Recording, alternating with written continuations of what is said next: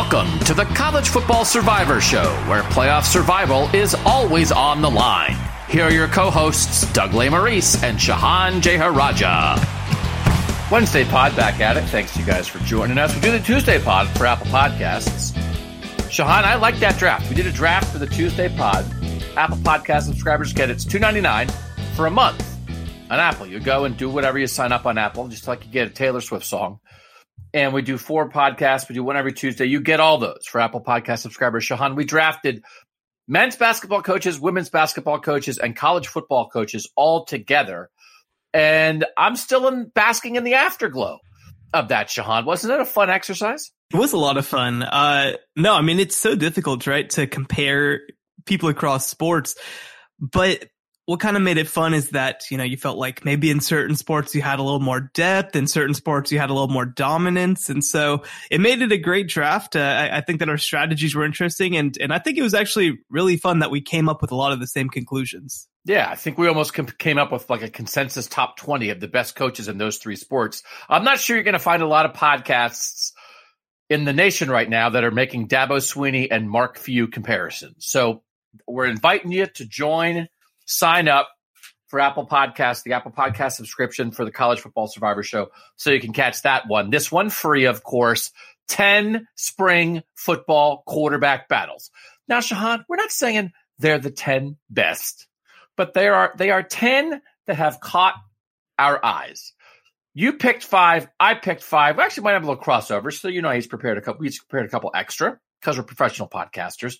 But I'll let you start, and I will say there was no shortage, right? This is not like, oh, we're scraping the bottom of the barrel. I, we're going to leave out some good battles because, yes, Bryce Young is at Alabama and CJ Stroud is at Ohio State, but there are some big time programs with some pretty big time battles. So I'm, I'm eager to see where we go here. Who's the first team you want to start with? Yeah, I want to start with Texas A&M. I knew it. We went a whole week without talking about Texas A&M, and we didn't get two and a half minutes into this podcast. I didn't even I didn't spend five seconds on Texas A&M because I knew you were going to do them because they deserve to be done. By the way, so thank you. Yeah. No, I mean, I think that, I think that they make a lot of sense because heading into this battle, they've got three contenders for the position, Haynes King, Conner Weigman, and Max Johnson. And I, I think that you look at what happened last season and quarterback was just this gaping hole on the roster, which with Jimbo Fisher teams, that's always what you talk about. You talk about quarterbacks. Uh, but you know, Zach Calzada obviously really struggled last year. And we heard all year, oh, well, you know, Haynes King went out. They were without their starting quarterback, but we never saw Haynes King be good either, right? I mean, he threw a bunch of interceptions in his only real performance. So we don't really know if Haynes King would have been a whole lot better. Well, now you go into this upcoming off season, and I think you've got a, a, high floor for the first time because you've got Max Johnson coming in from LSU, and LSU's offense wasn't amazing, but Max Johnson is just a really good decision maker. Uh, he completed 60% of his passes, 27 touchdowns, six interceptions, averaged 7.5 yards per pass attempt. I, think that he's somebody who could easily slot in and just again give them a high floor. You know, give them an opportunity to to at least have above average SEC quarterback play, which obviously they did not have last year. They had pretty terrible quarterback play. But you do have two other really intriguing options. Haynes King, uh, a kid from Longview, Texas, who was supposed to be the starter last year before suffering an ankle injury, um, led his high school team to their first state championship in 80 years. This is just color. Obviously, I'm a Texas guy. Uh, and, and also the, the proverbial son of, of one of the great high school coaches in the state, John King. And so I think that he's certainly going to have a chance to win the job but you know, Conner Weigman is definitely the highest uh, kind of rated of the bunch. He's a five star quarterback. He's the number two quarterback uh, in the recruiting class coming in. So I do think that he's going to be a factor in this battle coming in from uh, from Bridgeland. And so I, I think that Johnson probably emerges with it, but in a lot of ways, if Texas A&M is going to do these things that we've been saying that they should be doing with the amount of talent they've got on the roster, it's going to come down to the quarterback position, which I think since Kellen Mond has been a pretty disappointing position. And so whoever wins this battle, I, I think is going to have a lot of pressure to perform because the other two guys are going to be breathing down their neck all year. So I think this is arguably the most important quarterback battle of the spring when you think about teams that are right at the top of college football playoff contention and aren't 100% sure who their quarterback is going to be. You know, I think when we do lists like this, this is a playoff podcast. We always lean toward the playoff. You know, I have some teams that, you know, I don't know that the quarterback battle is going to have a huge effect on the playoff right now. I think maybe in a year it will, but I still think it's interesting. But this is front and center because this is where we are with Texas A&M. As you said last year, as you, I mean, they they've, they've had this run where they kind of had Kellen Mond, who was a guy that they believed in at quarterback, but the kind of the rest of the team hadn't quite caught up, and then the team caught up, and the quarterback wasn't really set, and the result is Texas A&M has been there for the past two years in various ways. Two years ago, they they would argue they should have made the playoff, and last year they beat Bama but couldn't put the other wins together. They're there they're there. If they get the right guy here, a lot of people are going to be picking them to make the playoff before when the season starts in the fall, right? But what happens in April is going to have a long way toward affecting that perception. Yeah, no question. And I mean, I just look at last season, right? And to finish eight and four with probably seven guys who are going to be picked in the first three rounds of the NFL draft. That that's crazy. I mean, come on, what what are we doing here? If that's what you're doing with that amount of talent, and I have to ask, you know, if if Kellen Mond is the quarterback on that team last year, what's their record?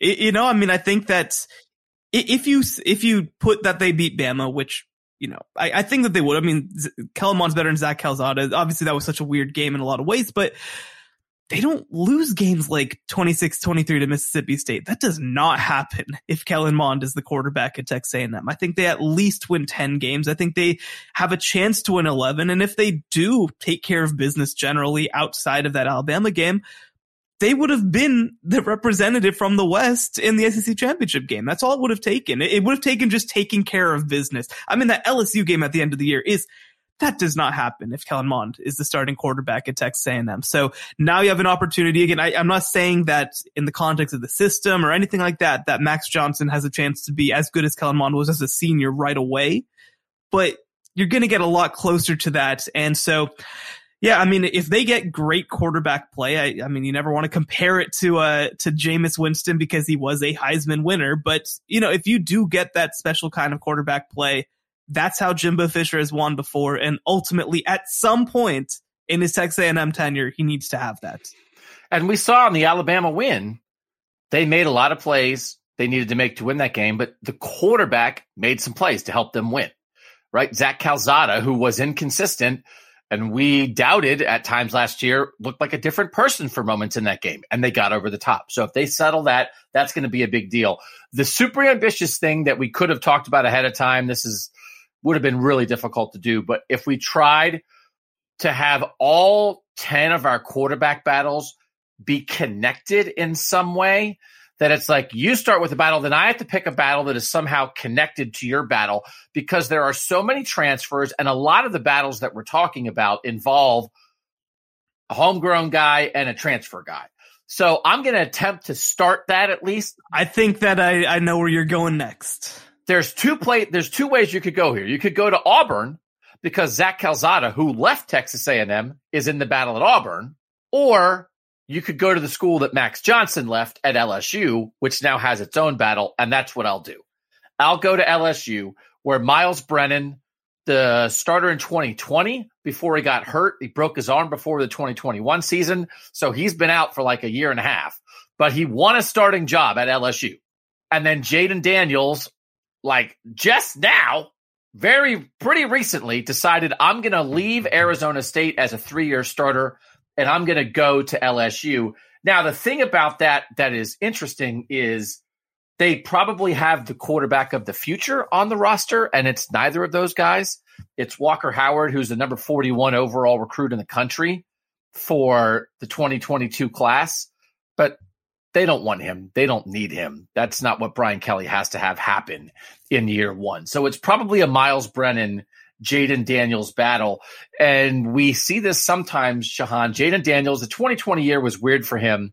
Year two at Arizona State because they played so few games in the Pac 12 that year.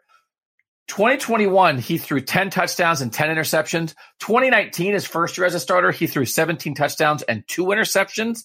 It feels like Mike Denbrock, who's the offensive coordinator coming from Cincinnati, maybe, I mean, maybe, maybe it's just because Desmond Ridder could move around a little bit, but he might want a guy who can move around a little bit. That's Jayden Daniels. Miles Brennan's more of a pocket passer. I guess Jayden Daniels is going to go in and win this thing. And if you're Brian Kelly and you say, hey, you know what? We have a three year starter from a Power Five program. Come in, give us a shot in the arm, stir it up a little bit while we develop this five year, this five star recruit behind you. That sounds like a pretty good plan. But Miles Brennan has won a quarterback battle at LSU, and he's still there. He's a sixth year guy. He's one of the COVID guys with the extra year who decided to stick around. So that is a battle. You throw in Garrett Nussmeier, maybe as a redshirt freshman who'd be a third guy in there. I think everybody assumed it's going to be Jayden Daniels, but you know, especially when you're starting from scratch, that you know Miles Brennan didn't win a, a quarterback battle for Brian Kelly, but they have some guys there that I don't think they're going to hand it to Jayden Daniels, right? Yeah, no question about it. And I think, uh, you know, Jayden Daniels has showed a lot of upside, especially as a runner. I mean, he, he rushed for 710 yards last year. But, you know, I think that one of the questions with Jayden Daniels as he heads into an SEC camp is going to be, what's the real Jayden Daniels? Because over the first two years of his career, he threw 22 touchdowns, three interceptions. Last year, 10 touchdowns, 10 interceptions. Now, Arizona State was a freaking mess last year with all the NCAA stuff, roster wise. I mean, there's a reason that he ended up leaving. It, it's just a mess over there right now. And so it's hard to know how much to blame him for 10 interceptions, how much to blame other people. But I mean, he's not coming off the best season of his career, that's for sure. And so I do think that you look at these other guys, and Miles Brennan has been there for a long time. But at the same time, you're kind of just like, well, if you've got somebody who's been there for a long time and you're looking for like legitimate upgrades, that's not my favorite indicator in your confidence in a sixth year quarterback. Uh, and I do think that Garrett Nussmeier will very much be in the conversation. You mentioned Walker Howard is kind of that guy of the future. I mean, Garrett Nussmeier was also a top 100 recruit. Uh, he had a lot of excitement coming in last year. He got some snaps under his belt. So I do think he definitely will factor into the conversation. But I mean, it's interesting, right? Because like I mentioned with Max Johnson, Max Johnson was that floor for LSU. He, you know, he was a solid player, maybe not spectacular, maybe not making crazy plays, but, uh, but he gave them an air of consistency on the offensive side of the ball. I don't know that they have that guy, uh, coming into 2022. All right. Two down. Shehan, who's the third team you want to talk about? Yeah, well, if we're gonna keep this uh, this trend of connecting them, I think that I know the perfect way to do it, and that's following uh, my family back home to uh, Notre Dame, and they have a quarterback battle between Drew Pyne and Tyler Buchner. Uh, of course, they lose Jack Pine, who was a senior starter for them, played really well. But they're excited about these two guys. They they had both these guys, Tyler Buchner and Drew Pyne, enter games at different points last season. Each had some success, each showed some downside, but I, I think that both of them clearly have a lot of arm talent, and I think that uh, that with Marcus Freeman coming in, you know, they're lucky. They're going to get to keep some of that same offensive coaching staff uh, with Tommy Rees staying on board. But it is going to be, I, I, think, a little bit of a different philosophy, a little bit of a different, uh, you know, just program wise, and not necessarily offense wise. Uh, Buchner, 298 yards, three touchdowns, three interceptions. Pyne, 224 yards, two touchdowns, zero interceptions. Both of them were kind of inserted at different points as change of pace type guys. Um, and so it'll be interesting to see, you know, what these guys are when they're full time quarterbacks. Buchner, number 71 overall recruit in the class of 2021. Pyne, the number 225 overall recruit in the class of 2020 on the roster. Pyne, 5'11 and a half, 200. Buchner, 6'1, 215. It feels like the people around there, the reporters around there, think it's going to be Buchner. He's more athletic. He's a runner and he's got to get a little more consistent in the pocket. Pyne and Buchner played in 10 last year, played in 10 games. Pyne played in two, but the two he played in were Wisconsin and Cincinnati, which were like big games. And it was like they needed him and he did give them a shot in the arm at certain times. Tommy Rees, as you said, is so important to this. That was so important. He's such a high, I think, a well respected offensive mind that they were able to keep him to sort of run this battle. I was around in 2015 at Ohio State when they had JT Barrett coming off injury. from the 2014 season, and Cardale Jones had then stepped in and led Ohio State through the playoff into the national championship. And they were two national championship quarterbacks, one from the regular season, one from the postseason. They were both back. But the quarterback coach was not back that year. And I thought that was a huge issue for Ohio State. So when you find that that was a little bit different because it was same staff just missing Tom Herman. Like at LSU, everybody's new, right? That Tommy Rees is here to oversee this. He knows what's up. He knows both of those guys. I think gives you confidence that Notre Dame will work that out. And by the way, they open at Ohio State, so they don't get a preseason game to keep figuring it out. They've got to decide this and I think it'll be Buchner, but I also wouldn't be surprised given how we saw them put people in behind Jack Coan last year for shot in the arm moments. I wouldn't be surprised if the guy who finishes second is the shot in the arm quarterback for this team. Yeah, I mean, I think that they they seem to have a lot of trust in their quarterbacks and their quarterbacks seem to have a lot of trust in them because that is pretty unusual, right? Especially, I mean, with Jack Coan, like you mentioned, they did pull him at times, uh, just for a change of pace. And I think that both these guys probably have more upside than Jack Coan as passers, but certainly it's about getting to that point, getting to that level. Uh, from what we saw from Buchner, like you said, I mean, he, he's got a cannon for an arm. He, he moves around really, really well, but he did look more raw in his moments. You know, he played only one extended game against Toledo, kind of was a little bit inconsistent there. And so I think that, uh, it's going to be whether Tyler Buchner can kind of get up to speed, can kind of be ready so that when you're opening your your starting career, like you mentioned in the horseshoe, uh, that you feel like uh, like he's maybe up for the challenge. After that, it settles down a lot. You go Marshall, Cal at UNC, at BYU is going to be a pretty tough game, but like you have some time after that Ohio State game to maybe lick your wounds a little bit. But uh, yeah, it's it's going to be a big uh, a big challenge for either of these guys, whichever one ends up starting on the road at Ohio State. This is a little bit more of a tenuous connection, but I'll try to draw a little bit of a line as oh, we go but before I next... remembered the Brian Kelly one, I was like, man, uh, where are these kids from? Like, where are the? I, so trust me, I, I think that we'll be okay on that front. The I, I always want to do like with the with the transfer portal how it works now, like a Kevin Bacon kind of quarterback thing in college football. Like, can you connect every quarterback in college football to Tyler Buchner? Like to say, oh, well, this guy this and this guy transferred here and this guy this and boom, boom, boom, four connections. Uh, off-season project. I'm going to go with, and and I like things like this, and you know me. There's a lot of guys from the 2021 recruiting class who are in the mix for some of these jobs, second year guys at their schools. And so Tyler Buchner, according to 247 Sports, he was the number 11 overall quarterback in the class of 2021, the number 71 overall player. I'm going to go to the number nine overall quarterback, quarterback and the number 56 overall player in that class and call that a ten- uh, connection. And I'm going to go to North Carolina and Drake Maye, who is a hugely big time quarterback.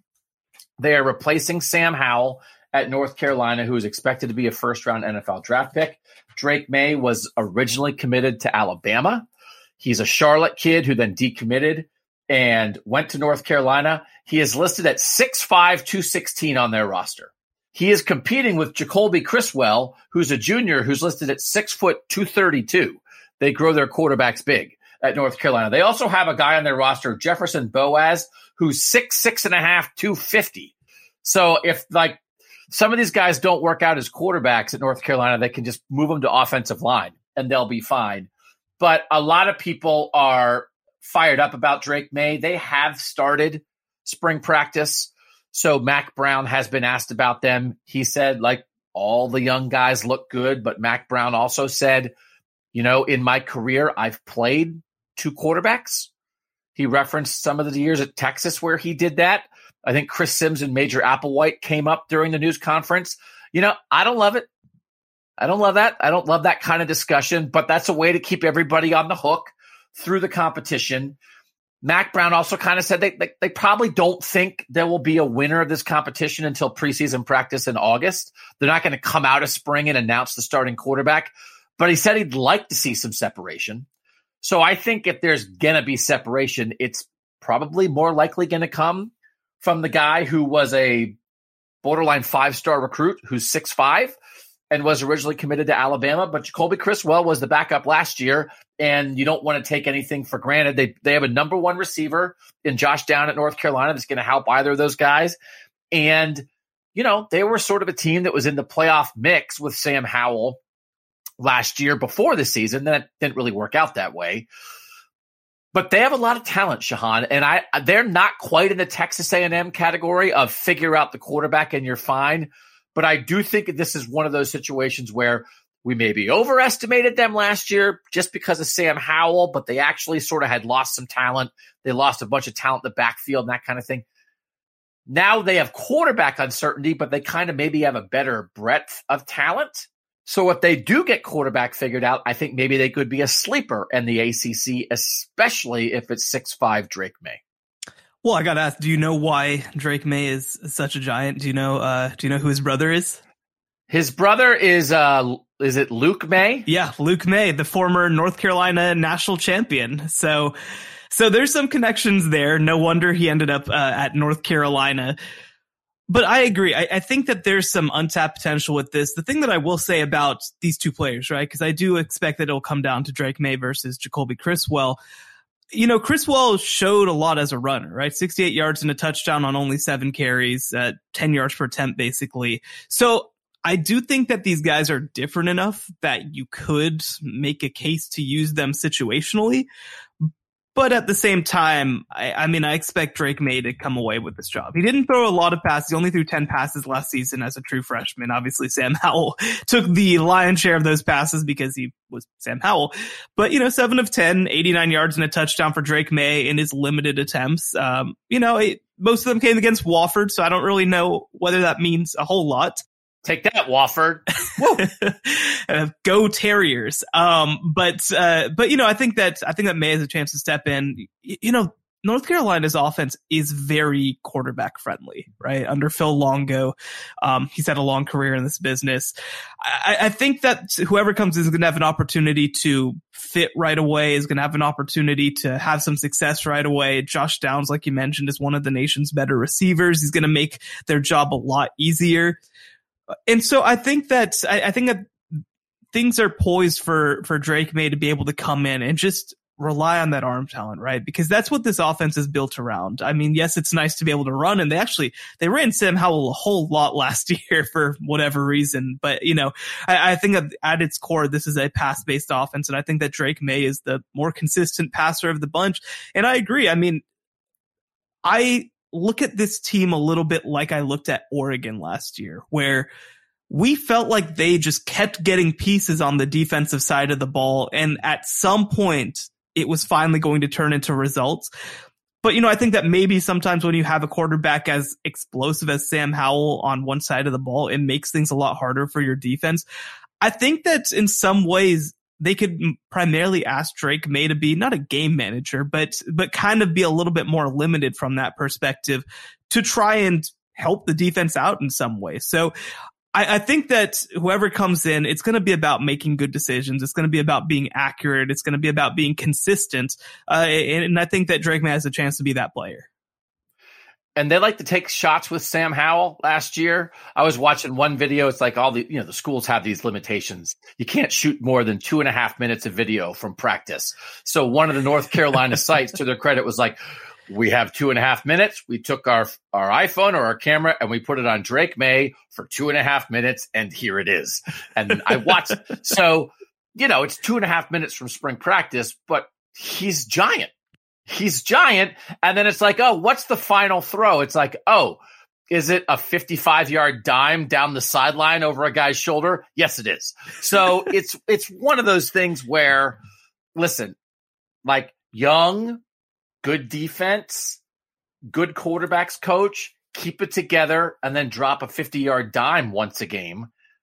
That could work. They could ease him in, but also take advantage of what he can do. I think they have a chance to be this happens a lot i think at, at, a program exactly like north carolina you give them a couple expectations because of sam howell and they don't live up to it Then you pull the expectations back because Sam Howell's gone, and all of a sudden, here's North Carolina. As we've said a bunch of times on this podcast, run through the quarterbacks in the ACC. Half the teams have legit all ACC quality quarterbacks returning as starters. There are a lot of ACC teams that don't have quarterback battles. So the ACC is going to be tough. But if Drake Maye can make a few plays, North Carolina's depth of talent, I think, could rise up. And I'm very interested to watch that. And, and I am very curious about, I went a lot to these 2021 quarterbacks because a year ago, we were looking at the 2020 quarterbacks and we are looking at Bryce Young and CJ Stroud and DJ Uiagalelei, these second year guys, right? Sometimes we get a little overexcited, Shehan, about first year guys. And as much as young quarterbacks play, a lot of times that's still unrealistic. And there's a couple of guys I think that's going to apply to this year. But second year guys, it's go time. Like, why did you recruit a five star quarterback if you're not going to give him a chance to play in year two? Not that it's guaranteed, but it's spring roll these second year players out and give them a chance to compete for the starting quarterback job. And there's a couple more guys that applies to. We'll get to some of them after this on the College Football Survivor Show. In case you missed the last College Football Survivor Show. Four people still on the board who are undoubtedly more established than Ryan Day. This might be high, but this was my next football person, and I'll take Ryan Day 11. Ohio State head coach Ryan Day. You know, I, I really am curious what Ryan Day is in a vacuum. From an on-field coaching perspective, I mean, he's one of the best in the game, right? I mean, I don't question to the slightest bit his his ability to coach football. But you know, I mean, Ohio State is just such a program. It's hard for me to contextualize that, and, and we had issues with this with uh, you know not just the draft that we did a couple weeks ago, but the one that we did before the season, the top tier coaches. You yeah. know, I don't know how to contextualize them very well. Subscribe now on Apple Podcasts for exclusive College Survivor Show bonus episodes. Four teams in. Doug and Shehan. Make sure you're reading Shehan at CBSSports.com. Who's your fifth team, Shehan? Yeah, well, to make this connection, I'm just gonna jump in my car from uh, from Chapel Hill, North Carolina, and drive right down I-85 to little old Clemson. And last year, Clemson had arguably the worst quarterback play in the entire ACC, which is just feels impossible. I, I don't know how that's physically possible. DJ Uiagalelei, you know, was one of the top quarterbacks in the country, if not the top one coming out in that uh, recruiting class. Uh, he only completes 55.6% of his passes, six yards per pass attempt, nine touchdowns, 10 interceptions. Just horrific, horrific numbers, uh, for any quarterback, much less one that, uh, that's starting at Clemson and, and cu- came in with his pedigree. And so now coming in, uh, you've got the number one quarterback in the class of 2022 from, uh, from Austin Westlake. Cade Klubnik, uh, you know, I think that he's going to have a chance to compete for the job right away. He's one of those guys who's just like a gamer. You know, he just, he just feels ga- the game really well. I think that, uh, you know, he has an opportunity to come in and, and he's not going to have maybe some of the physical upside I think that DJ has, but I think he might be more refined as a player right away. And especially when you're coming in from, uh, from a, a, program like Westlake, which is one of the best, uh, high school programs in the state of Texas, you're ready in a way that I think sometimes other players are not. You know, you're not going to be raw. You're not going to be going through the motions. I think that you understand how to play the position at a high level. So I think that this DJ versus Cade battle has a chance to be a, a legitimate battle uh, for for the starting job. And the other thing too is that I think that it's really going to help DJ to get pushed because last year, you know, their backup quarterback, uh, I'm going to mess up his name. Taisun Phommachanh, I think is his name. Uh, he like had this freak situation where he like tore his ACL in spring camp and then was back like four months later for fall practice. But like you're not really competing in that kind of case when this guy's been out for all of camp basically. And so I think that it can help sometimes to have someone breathing over your shoulder. And the guy who I didn't mention, by the way, who's coming back in is Hunter Johnson, a former five star quarterback who started his career at Clemson, uh, went to uh, Northwestern, went to, and then went somewhere else, I think, and then now is back at Clemson he hasn't had a whole lot of success in his college career, but I think that uh, he's going to be somebody who has an understanding of the position. And I really think that they brought him back in a lot of ways to be a coach on the field, to be somebody to mentor both DJ and Cade and, and kind of get them ready for prime time. So I, I'm curious to see how they handle this battle. If it's truly open, if it's something where, you know, if Cade just comes in and really impresses that maybe they open the battle. But regardless, I think that we can all say that Clemson needs to have, be better at that position. And I think they've got some tools to do that. And Dabo will do it. Yeah. Like Dabo, Trevor Lawrence didn't win the job at the start of the season in 2018, but he won it pretty early in 2018. It would be fascinating with all the hype that was around DJ Uiagalelei if he gets Caleb Williams this year. But I think you have to be on alert for it because there's a couple other battles. I'll I'm I'll be curious to see if you bring them up. I want to talk to him like a little about him a little bit at least. Where I doubt I have doubts about whether the head coach will do it with a super young guy. I don't have a lot of doubts about Dabo pulling the trigger if he thinks that's their best chance to win. Right? That because Cade Klubnik, I mean, I, it's hard to compare anybody to Trevor Lawrence, but he's the number one quarterback in the country. And if he's the guy, he's the guy. Clemson can't muck around. They had their muck around season last year, and it was got mucked up in part because of DJ. Not only because of DJ Uiagalelei, but he had all like the leash in the world last year, right? Because they sort of didn't have another option. Like eh, part of me is like, okay, true freshman is going to unseat a five star guy who was the number. But another part of me is like, no, I I think it's real because of of how Dabo and Saban's the same way. The guys at the top, they have faith, I think, in themselves and in their assistant coaches. Like they're not afraid to play a young guy because we think we'll coach him up and we have good players around and we'll be okay. If he's the guy, he's the guy. Does that factor into your thinking here?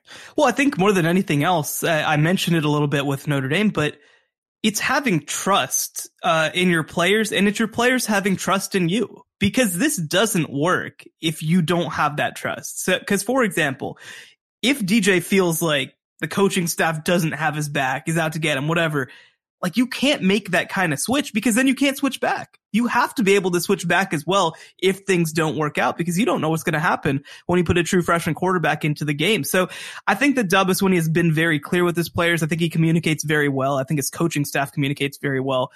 I am a little curious to see how that kind of changes now. Uh, obviously, you've got some new coaching staff coming in, but it is the quarterback coach who they did ultimately promote. So it is somebody who I do think is going to per se have their back. Um, I am actually also curious, you know, independent. This is another conversation, but I am curious having the play caller seeing the field from the quarterback position instead of running back, like uh, Tony Elliott kind of has for the past couple of years. How does that change the way that they run their offense, and how does it change the way that uh, that their offense is maybe a little bit more quarterback friendly? I'm, I'm curious if that does play a role. But regardless, I, I mean, DJ was bad enough last year that you have to ask the question at least. And that's not to say that he can't be better because I certainly think that he can be. And I think he's going to be, you know, a, a top half ACC quarterback if he does start this year. But if Cade Klubnik is ready, if, if all of this training, if learning from Todd Dodge at Westlake, if, if, uh, you know, winning Elite 11, all this sort of stuff, if this means that he's ready, then I, I do think that Clemson staff is willing to do it. All right. Here's my connection for this one. And I'm going to talk about a team that Clemson played last year, and they played them in week one last year. And I want to talk about Georgia because how insane is it to be like, oh, the starting quarterback of the national champion is back, but is he the starting quarterback? So I'm not going to do that to Stetson Bennett. But they are stacked behind Stetson Bennett. They were also stacked last year behind Stetson Bennett and in front of Stetson Bennett. And it didn't matter. And Stetson Bennett kept the job and won a national title for Georgia. So I don't really think that this is a starting quarterback battle. He is back as in year six. But I mean, he's Kirby's guy, right? I think we've everybody acknowledges that. So uh, he's not going to lose the job right now, and he shouldn't. I, am not going to do that to him but I, it is very important how these guys stack up behind Stetson Bennett because the backup quarterback battle in 2022 was the beginning of the starting quarterback battle in 2023. And they're the defending national champs. Just what if Stetson has a bad week three, right? I, I, it's not fair to do that to him. But you look at Carson Beck, who was the number 250 overall recruit in the class of 2020. You look at back uh, Brock Vandagriff, who was the number 17 overall player in the class of 2021, and you look at Gunnar Stockton, who was the number 124 overall player in the class of 2022. They've got their guys stacked. That's probably in order of most pro style to most mobile. Beck's more pro style, Vandagriff's a little more in between, and Gunnar Stockton, I think, is the guy. They liked Stetson Bennett's ability to move. Gunnar Stockton is the guy that that all the people covering Georgia say is most like Stetson Bennett. So it's very interesting to watch him as a true freshman. How how much run does he get? Sort of in this backup quarterback battle. Is there a style that Georgia wants to employ at quarterback? So it's worth watching. And, you know, I'm not saying watch the quarterback battle at Alabama with Bryce Young. I'm not saying watch the quarterback battle at Ohio State with CJ Stroud. So I guess I shouldn't say it at Georgia either, but I can't help it. Like, I can't help it. Is it a thousand percent impossible that the reigning national champs with their six year starting, starting quarterback would put in a different guy at some point in 2022? Not in April but is that impossible? Is this just a backup quarterback battle? And Doug, keep your mouth shut about anything else. so here's what I'll say is that they had JT Daniels last year, who I think that most of us consider to be somebody with a lot more upside as a passer. Heading into this upcoming year, I mean, if Brock Vandagriff doesn't factor into the rotation at all, the number 17 player, a five star quarterback in the class of 2021, a true like crown jewel in their quarterback class. If he doesn't factor in at all, then I have some questions. I have some questions about what Georgia's trying to do here because yes, Georgia won the national championship. Stetson Bennett did everything that was asked of him. And I, he deserves that. He should get a statue honestly, I, I, think it probably would have been for the best if he moved on after it so that that could just be the end of his career and he could be a legend. But if Brock Vandagriff doesn't factor in, then I, I have to like question what they're seeing. I have to question what they're trying to accomplish. I, I have to question. I mean, they, then they need to address it that, that Brock isn't that good. Like, because if, if this five star quarterback is coming in and not factoring into the rotation at all, especially if, I mean, you know, all love and respect to Gunnar Stockton. If you're making Gunnar Stockton a legit competitor for the backup quarterback job because he's most like Stetson Bennett, I, what does that mean? I, I don't know. that doesn't make any sense to me. And and the other part of that too is that it tells me that they aren't especially serious about still trying to modernize their offense, right? I think that in a lot of ways last year we thought they were modernizing their offense. They brought in obviously uh, Todd Monken, who did add a lot of dimensions to their game, especially when JT Daniels was in the game. But if Brock Vandagriff does not factor into this rotation at all, it tells me that they want to continue to be what they were under Stetson Bennett last year and what they were under, you know, Jake Fromm and all of that before, that they don't want to be a dynamic offense, that they don't want to grow up. And they feel like, let's double down on sort of this old school philosophy that, you know, did win us a national championship, but I, I certainly don't think produced the best possible team at Georgia. They're the same program, but they are a different team because it's very possible that Stetson Bennett was the right quarterback when your defense has Nakobe Dean and Derion Kendrick and Quay Walker and Travon Walker and Jordan Davis and Devonte Wyatt and Channing Tindall and all these guys who are gone. Not that their defense isn't going to be good, but it's not going to be historically good, probably. So you're maybe going to have to ask a little more of your offense. And then do you have to ask a little more of your quarterback? Again, we're talking about this 2021 recruiting class, these second year guys we said according to 247 Sports Composite, Drake Maye was the number nine quarterback. Tyler Buchner was the number 11 quarterback. Brock Vandagriff, the guy you're talking about, number four quarterback in the class of 2021. So other dudes in his zone are getting a shot. He happens to be behind the guy who just was the quarterback for the national championship team. But I don't know that that's the end of the discussion. And it clearly sounds like you don't think it's the end of the discussion. And it's possible that what Georgia need needs as a team from its quarterback will have changed. Yeah, and I mean the other thing that I feel like you have to mention too is that, you know, George Pickens is gone. Jermaine Burton was kind of like, I hate this offense. I'm gone. And so even the quarterback who comes in is probably going to have a little less help in some ways. Now you still have Brock Bowers, who's one of the, at worst, the nation's second best tight end and might be first, but it's still a lot to ask, I think, for a quarterback to come in and potentially have to carry this team for stretches. I mean, we saw in that SEC championship game when Stetson Bennett had to carry this team in some ways because Alabama was just totally blitzing them downfield. He struggled in that role. He threw some interceptions. Uh, you know, he threw for a lot of yards, but he struggled and, and that offense struggled. I think that you need to have that dimension of being able to throw downfield with some level of consistency if you're going to want to try and go back to back with a defense that isn't going to be statistically the greatest defense in the history of college football. All right. That was team six in our quarterback discussion. Shehan, team seven to you. Well, I, I feel like I'm uh, painted into a corner here where I have to follow Dan Lanning across the pond to, to the University of Oregon. But you know what? Let's let's do it. That's what I'll go ahead and do.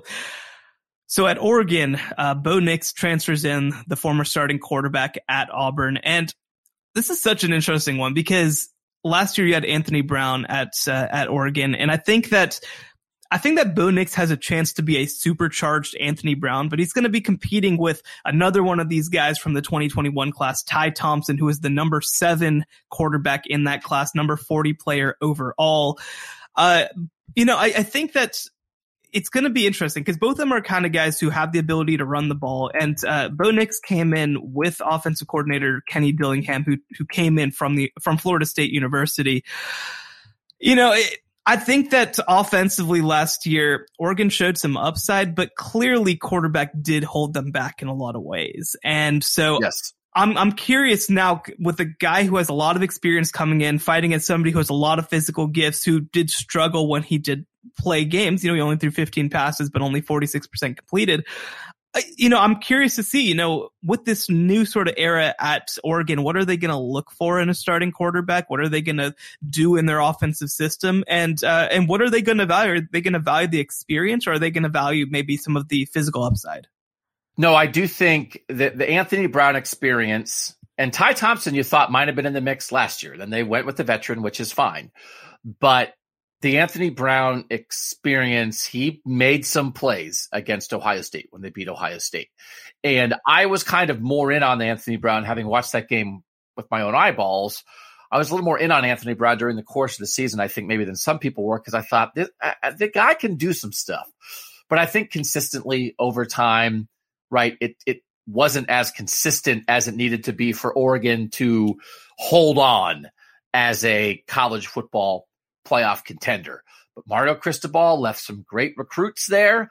And if they get this figured out, again, I, I think again, they're maybe not quite Texas A&M, but Dan Lanning could have a pretty darn good first year if they get quarterback figured out. And we'll go back again to this class of 2021.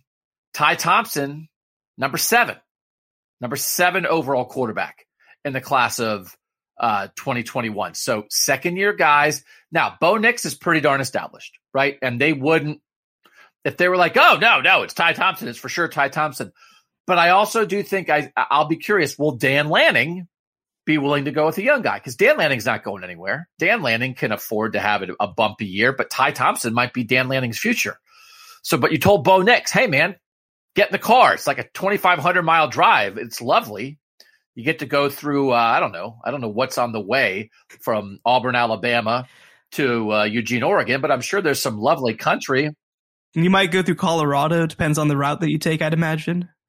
You ever had a runza? You ever had a runza in nebraska? I, I have not. I have not. Oh it's the best. I i have made i have at times been just near nebraska and have ventured into nebraska to get a runza. It's like a fast food steak sandwich in a roll. Okay, steak sandwich. I, I was gonna ask what what is a runza because I remember them like I know that they're like a thing in Nebraska, but I have no idea what it is. It's mostly meat and cabbage, but rather than it being like an open roll, it's kind of a closed roll. So it's almost like uh, it's a meat pocket. And and I this is one of my things. It always uh, it warms my heart because Shehan, aren't we all connected in this great big world of ours? But every culture has meat in dough. they just call it something different. It's like uh, sometimes it's an empanada, sometimes it's a burrito, sometimes it's a runza. So in Nebraska, in the culture of Nebraska, that's how they do it. But whatever your culture is, Shehan, I'm very open to this. All people of the world, I'll eat your meat in your dough. That's my pledge. Wherever you're from, however it's seasoned, meat in dough is good to go. But the runza is up there. Let's do that. We could do an off-season ranking of best meat. I'm a big empanada guy. Oh yeah, I love empanadas. Oh my god, I love empanadas. best meat in dough. Because there's probably 30 options. Meat and dough? Oh, easily. Oh, way more probably. So I mean, it's you know. anyway, where's the egg roll compared to the empanada compared to the runza? I mean, this is it'll only be our most popular podcast. It's one of those things you've experienced this, and this happens to me all the time. It's like, oh, I'm a sports writer. It's like, what do people really like it when you write or talk about? Uh, fast food. That's their favorite thing. That you want to get reaction from people, start talking about fast food.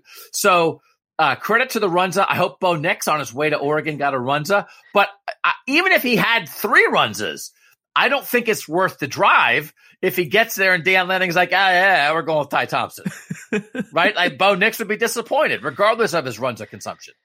Yeah, I mean, I, I assume that it'll be a little bit of a of a culture shock. You know, if you just move from Auburn, Alabama to Eugene, Oregon, just like for the environment, I, I assume that you probably want to uh to play some football out there too if you're Bo Nix. But I do think that he's going to have an opportunity to to be successful in this offense. It felt like by the end of his tenure at Auburn, there was just so much pressure on him. You know, it was like he was uh, kind of heralded as this like savior of Auburn football. He was going to be like Cam Newton almost, and and then he made it worse by uh, by going and playing Oregon in his first game and beating Justin Herbert. And then like the legend was already set, and nothing that he could do was really ever going to be good enough anymore. And then you change coaching staffs and it's it was just a mess, right? It was a mess in a lot of ways. So I do like this for Bo Nix from the perspective of I think he's going to be asked to do things that he's able to do, you know, and and that's such a simple thing for a quarterback. But I do think that uh, you know Kenny Dillingham was the offensive coordinator at, or or maybe it was quarterbacks coach at Auburn back when Gus Malzahn was there before moving on to Florida State and now to Oregon. And that was the year that Bo Nix arguably had his most effective season. I mean, he got a little more efficient later in his career, but I think that in a lot of ways his freshman year was very effective. Now I think having a, a coach who has some familiarity with you, who maybe knows what you can do and can't do a little better, it's a good situation for him, but but Ty Thompson is very much going to be part of that battle.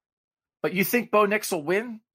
Ty Thompson's a borderline five star, but if you think Bo Nix will win, I, I do. I mean, hey, I, I, mean, I know it's been a few years at this point, but Bo Nix was a five star, right? Uh, so, I mean, the talent has never been in question. It's been all the other stuff. Yeah.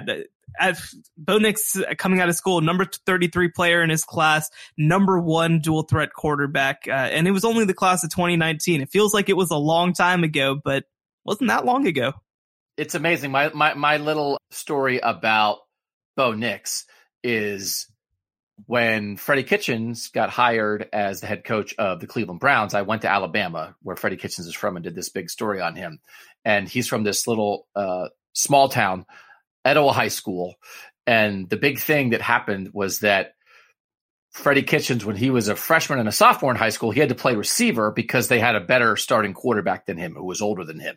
And it was Patrick Nix who was Bo Nix's dad. And then when Patrick Nix left, then Freddie Kitchens got to be the quarterback. And then this Etowah High School, little high school, there was an Auburn, Alabama game where the starting quarterbacks were Patrick Nix for Auburn and Freddie Crazy. Kitchens for Alabama. And they were from the same high school in this tiny little town. And they still have pictures on the wall in the football meeting room there of, hey, here are our two quarterbacks like shaking hands after the the Auburn Alabama game, which is just like what an unbelievable thing. And then here comes Bo Nix. Yeah, and uh, I, have you know talking and hearing from some people in around in and around the Auburn program.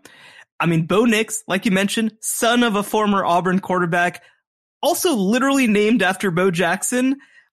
When that dude's leaving your program and you're the university and you're Auburn University, that's a that's a thing. That's a thing to keep an eye on. Yeah, no, that's true. Uh, okay, that was good. That was good. Oregon runs uh, Auburn, Bo Jackson talk. Yeah, I, would love to know what uh, what Eugene, Oregon has in the market of uh, of meat filled dough. Yeah, if you, anybody who's in Oregon right now, please send us your meat filled dough. You can send us what it's called or a photo of it, or you can just mail us the actual meat filled dough, and we will consume it. Yeah, Doug will give his address on the on the show. Yeah, right. Just stick around till the end. Again, I think that's that might be our best bet for listeners to get them to get through the whole podcast. Uh, coming up in the final thirty seconds of this podcast, personal information. I'll give you like my my W two form code for my taxes next. My college football drivers. Okay, I'm gonna go. I don't know what the connection is. I give up. We got through seven. I don't know if I can do any more. I want to talk about Anthony Richardson. I can't help it. So I'll, my connection will be another first year coach, much like Dan Lanning, who has a quarterback battle on his hands, is our guy Billy Napier. We've got to talk about Billy Napier. Every podcast we talk about Texas A&M, we talk about Billy Napier. Billy Napier, first year coach, coming from Louisiana, going to Florida. Anthony Richardson was like everybody's favorite highlight last year. He had knee surgery at the end of the year, and it's like, oh, by the way, Emory Jones actually played almost the whole year. Emory Jones, 19 touchdowns, 13 interceptions, threw for more than 2,700 yards, ran for almost 800 yards. But Anthony Richardson remains Anthony Richardson. So it's the same battle that took place last year. It's just somebody different running it. Anthony Richardson, 6'4, 237. You watch the guy and you think, is this Josh Allen? Is this Josh Allen? Emory Jones, 6'2, 201. I think we'll find out a little something about Billy Napier. Because Emory Jones is pretty talented in his own way. It, inconsistent, but talented. Anthony Richardson, also inconsistent, but maybe even more talented. So I think neither of them are locked in sure things all the time. I think Anthony Richardson's ceiling and floor are both bigger than Emory Jones's. So Emory Jones is more of a sure thing than Anthony Richardson compared to Anthony Richardson what will Billy Napier do? How will Billy Napier evaluate this? And then you throw in Jack Miller, who is a transfer from Ohio State, who is a pretty highly rated guy out of Arizona. I don't think he factors into this with as much experience as Richardson and Jones have. But it's interesting to me, Shehan, to watch the the team, the players, the teammates know these two guys. These two guys know each other, but the coaching staff is new to them and I'll be curious to see which way Billy Napier goes. And by the way, Florida has started spring practice, and Anthony Richardson, who had knee surgery before their bowl game and couldn't play in the bowl game, is out there. Some people weren't sure if he'd be full go. He's full go. So that's a really good sign. And now they've got to figure it out. It's hard not to be intrigued by Anthony Richardson, though. I think most college football fans agree with that. It's interesting because, uh, you know, I do think that in these two players, Emory Jones and Anthony Richardson, like you've got kind of the guy who's just a little bit more solid, a little bit more consistent, and then you've got just like this explosion, right? Like you've, you've just got like a grenade that you can throw into the game at any point. But something that we heard from Dan Mullen last year was basically that, hey, maybe you can't contain this grenade. Maybe, you know, he can't do some of the basic things that you need a quarterback to be able to do in the system that he was trying to run. And, you know, so I'm curious now because uh, the funny thing about Billy Napier is that he's going from a situation where he had an experienced, consistent, solid, somewhat limited left-handed quarterback in Levi Lewis and I think that you have that guy in Emory Jones, you know, somebody who's been around the block and uh, and kind of checks all those boxes, and I think would actually fit really well uh, within that kind of system. But the question is, I mean, is Anthony Richardson ready? I don't even think it's about talent. It's it's about it's about you know is he seeing the field the way that he needs to see it? Is he making the reads? Is he making the right decisions? Is he following directions in some ways? Because that's the main reason that Anthony Richardson was not starting for Florida last year more than his physical gifts or anything like that. It is funny because Emory Jones was a much higher rated player. He was uh, the yeah. number five dual threat quarterback in his class. Whereas I think that that evaluators probably looked at Anthony Richardson as he has a lot of talent, he's physically gifted, but whoa, you just don't know what to expect. He's not making throws consistently because for all the excitement and all that, I mean, he completed 59% of his passes, six touchdowns, five interceptions. So you see that inconsistency on full display in a lot of ways. So I feel like I, I feel like Billy Napier is going to want to lean on consistency to start his career at least, and maybe try to bring Anthony Richardson along slowly. But at the same time, uh, handling that battle wrong kind of doomed Dan Mullen in a lot of ways. So we'll have to kind of see. I, I think that I think that Billy Napier knows that he's in no rush, that he doesn't have to like come in and save his job right away, that he's going to have some patience, that he's going to have some time. And I think that he'd rather Anthony Richardson learn how to do things correctly than just throw him in and kind of be like, well, let's see what happens. And I do think the circumstance changes. Dan Mullen, I don't know that Dan Mullen thought he was coaching for his job through the course of last year. There's no reason he should have until it was over. But Billy Napier clearly has all kinds of runway here. Again, how first year coaches handle some of this stuff is interesting to me, but it's just so new. I'm reading this quote. I'm sure Billy Napier said this to the group of Florida reporters. I'm reading it off Gatorsports.com. This is from the first day of spring practice. Today, to be honest with you, is the first time I've seen him throw the ball live, talking about Anthony Richardson. We didn't get a chance to see him throw it in bowl practice because he was injured. It certainly comes out of his hand really well.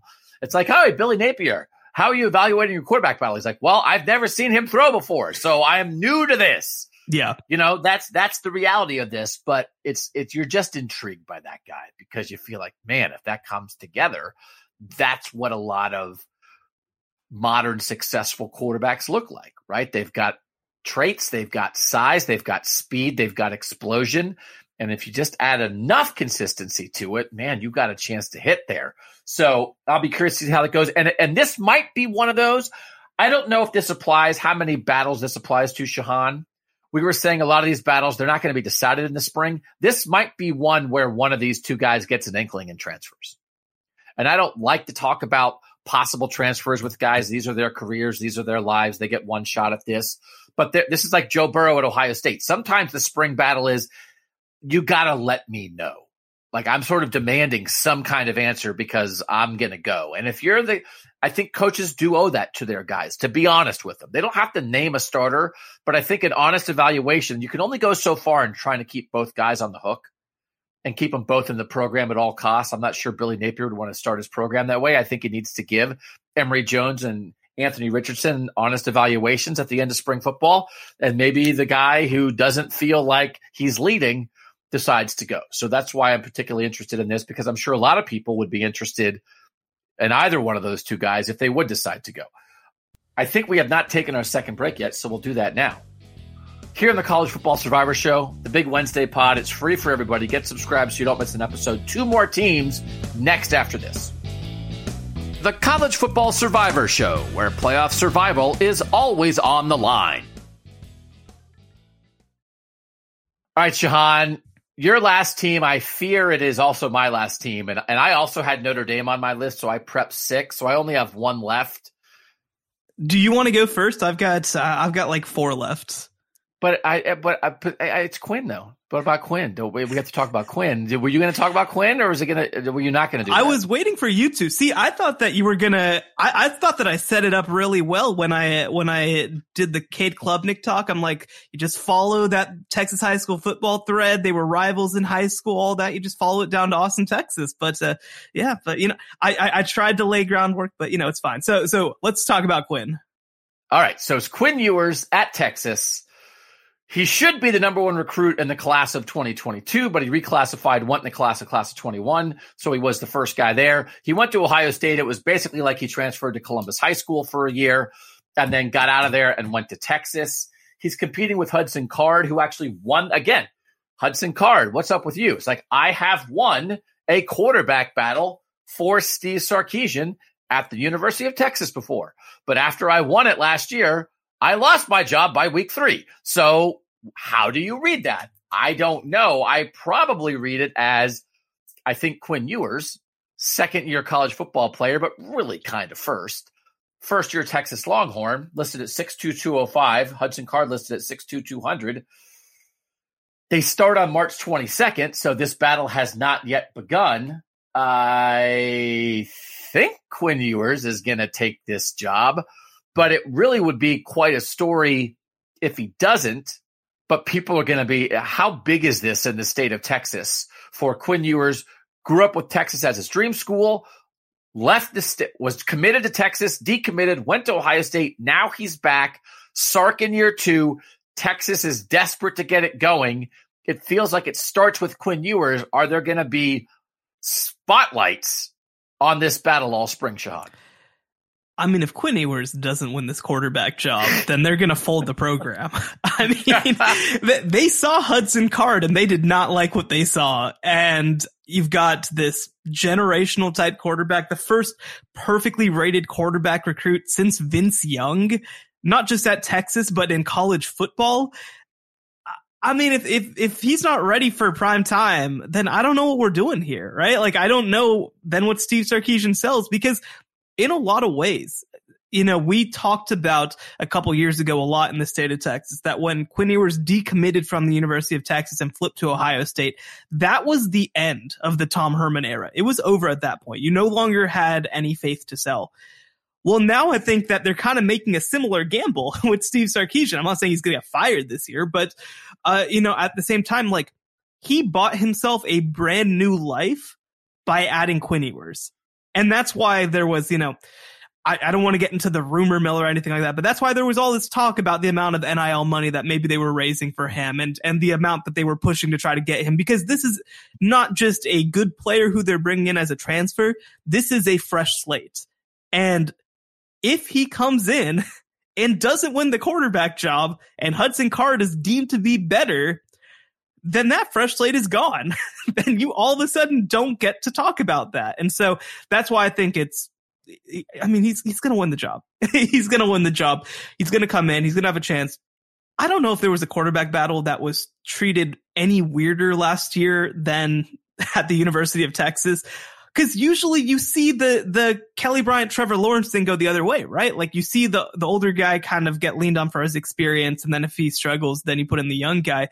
I've never really seen the young guy get thrown in and then after two games, basically them say, Oh, no, never mind. We're going to put, put in the old guy. You know, it's just such a weird thing from a confidence perspective.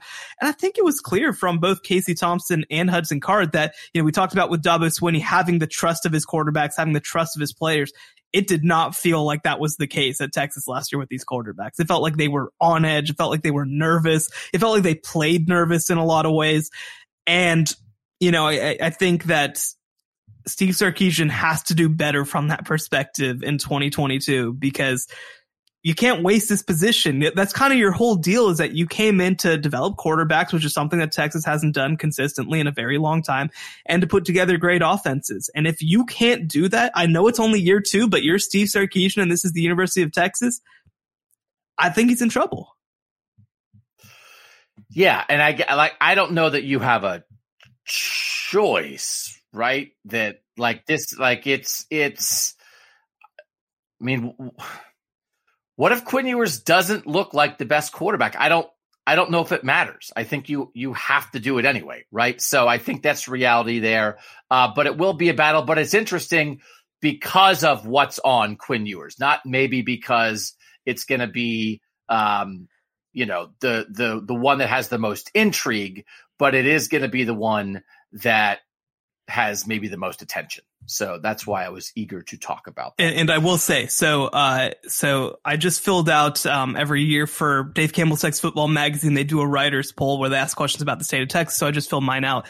And one of the questions was if you could pay to go to one game this year in the state of Texas, which one would it be? Or if you had to pay to go to, to one game in the state of Texas here, which would it be? And my answer is week two. You know who Texas plays? Nick Saban. It's going to be Quinn Ewers and Steve Sarkisian versus Nick Saban and Heisman winner Bryce Young and Will Anderson, by the way, who's going to make life hell.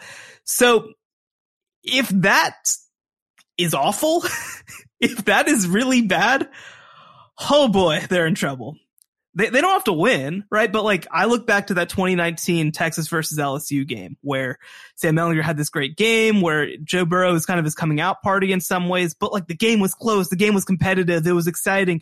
That's what you need. You have to be competitive. It cannot be a total evisceration or you will never hear the end of it. And it's yeah, it's not that Quinn Ewers has to outplay Bryce Young. It's that Quinn Ewers has to make sure that Will Anderson doesn't rip his arms off. So that is that is. Uh, but yeah, be competitive.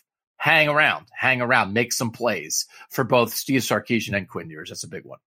All right, we could go from Texas to let's head right over to Nebraska, where Casey Thompson has transferred and is competing with former Florida State quarterback Chuba Purdy. But I don't think that's where we're going. No, no. Uh, I I have no uh, I have no real connection here. I don't. Uh, I, at one point, he was rumored for the job. I guess I don't know. Uh, we're gonna go over to James Franklin at Penn State to close things out, and uh, they got an interesting situation here because I think that they've got kind of the the old guy with the young guy coming up, and and that's uh, you know maybe a little bit more of a typical type role. Sean Clifford is back. Uh, when he played and was healthy last year, he looked pretty dang solid. I, I think that when you look at this team kind of falling apart down the straight, the stretch to only finish seven and five, it was when he did suffer injuries. It was when he wasn't himself. That's when Penn State looked its worst. But what makes things interesting is that Sean Clifford is respectable and, and did everything that he was supposed to do right.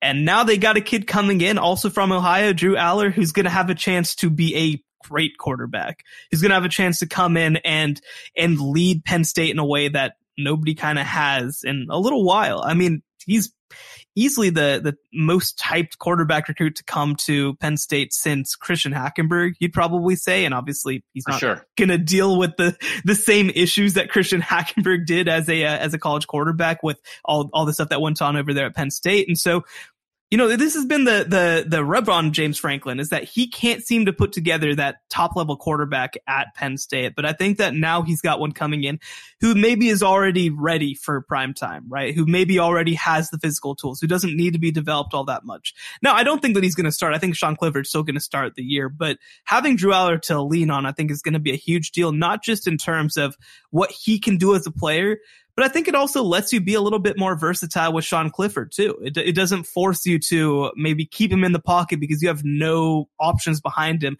Because when Sean Clifford's been at his best, I think you've run him around a lot. So it's less that I think that this is a battle for who's going to start and it's more going to be how much can you get Drew Allar up to speed so that by the time you head into the season, are you ready as Penn State to be able to, to have him be ready, you know, whether you want to throw him in at some point in the season or if Sean Clifford gets hurt.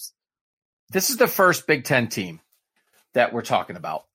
Uh, we did four SEC, two ACC plus an ACC adjacent Notre Dame for three, one Pac 12, one Big 12. This is the first Big Ten team. I think Peyton Thorne's locked in at Michigan State. CJ Stroud's locked in at Ohio State. I think Graham Mertz wasn't great last year, but is probably locked in at Wisconsin.